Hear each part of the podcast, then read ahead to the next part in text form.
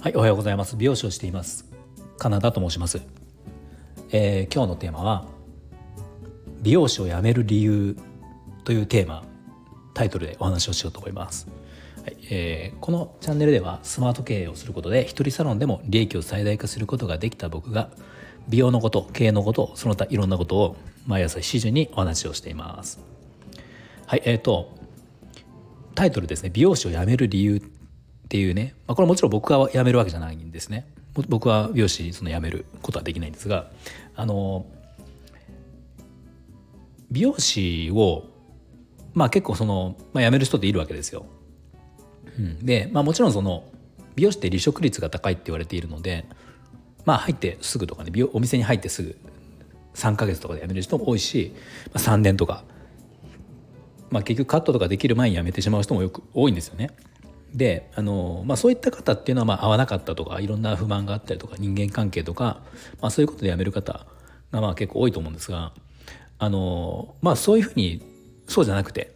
まあ、美容師の仕事は自分にも合っているで楽しいし続けていきたいっていう人たちの中でもあのもう仕方なく辞める方辞めなきゃいけなくなっちゃうって方がいるんですよ。でこれはあの一番まあメジャーというか美容師っていう仕事でこれがあるのがあの手荒れなんですよね、うん、手荒れ。やっぱり薬剤とか、まあ、薬剤もそうなんだけどやっぱり日々のそのお湯を使うシャンプーっていうのが良くないんですよね。シャンプーお湯をしてお湯でシャンプーをしてでその後に大抵こうドライヤーを使うわけですよ、うん、だからお湯で乾燥させてまたさらにドライヤーで乾燥させる。でそこにまあちょっとひび割れとかになった時にまたさらに今度パーマの薬剤とかそういったものが入ったりとかまあ、とにかくその肌が弱い人にとってはすごく条件が、ね、こう悪いんですよね美容師って。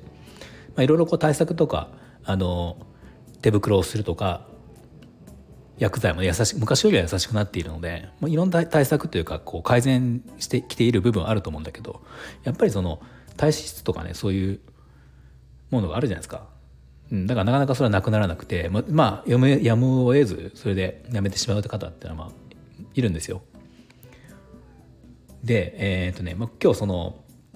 手荒れの話をしたかったわけじゃなくて、まあ、僕は幸いですね自分僕の僕は手は強いので皮膚は強いので、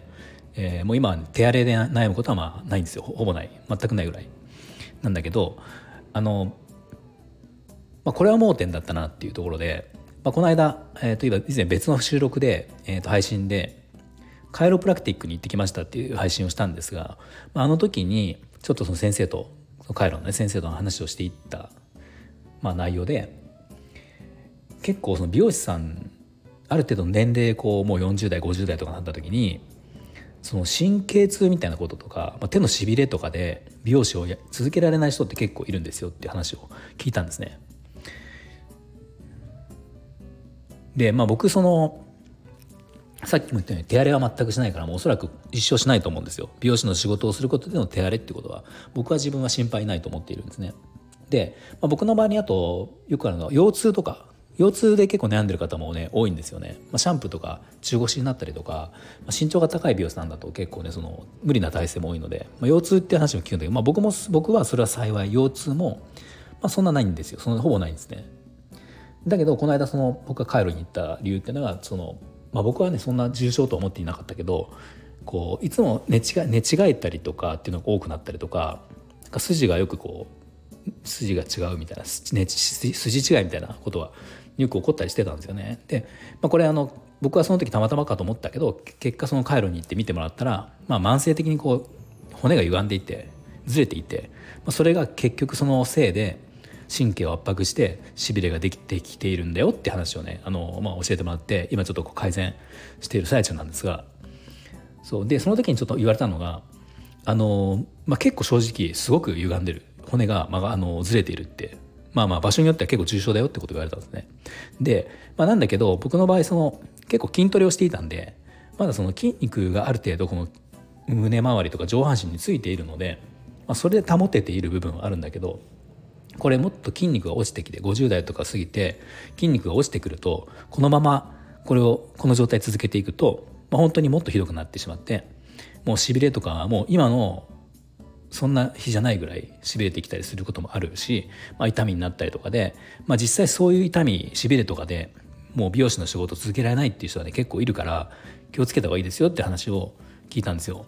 だからまあたまたま今回その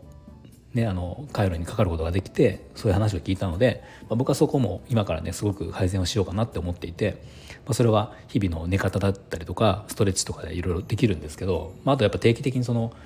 先生のところにも通おうかなとは思っているんですね。まあ、そうやって今の状態を僕はたまたま知ることができたから、あのまあ、ちゃんとやればここからで改善はできますよっていう話だったんだけど、まあ、やっぱこれ知らずにやっぱり僕そのまま過ごしていったらもしかしたら例えば10年した時にそのね、手荒れは大丈夫で例えばじゃあ技術もそのお客様もついていてまだまだいけると思っていたとしても生涯現役であろうと思ってもそうやって思っていたとしてもその体がついていかない手のしびれとか、まあ、そういう部分でついていかなくなるっていう可能性っていうのはやっぱ十分あったんですよね。なのでまあ本当に、まあ、ここへ来て僕はまあ今ねもう40後半であと34年したらもう50になるわけですが、まあ、ここまで美容師を続けてこられてまあまあそのお客様が来てくださる限り美容師をね辞める理由ってのはないわけですよ。うん、今更ねやめやそのなんか辞めるあれもないし、うん、ないと思っていたけどまあノーマークだったその体の、ね、手荒れとかでもなくてその骨の歪みとかずれっていうとこ、まあ、そこから仕事ができなくなるぐらいに悪化する可能性もあるってことを今回知ったので。ここは本当に盲点だったなと思ってあの反省しているところですね。なので、まあ、これは、ね、これ聞いている方、まあ、美容師さんだけじゃないと思うんですが、まあ、特にこう体を使うというか僕ら美容師の仕事って体あの結構ねこう左右非対称の動きをしたりとか、まあ、無理な体勢が多いんですよね。なので、まあ、結構そうですね例えば介護の仕事の方とか、まあ、僕の妻はネイリストだけどネイリストの方とかでも基本的にこう前で作業するわけですよね。まあ、こういうのも骨のずれの原因になるらしいし、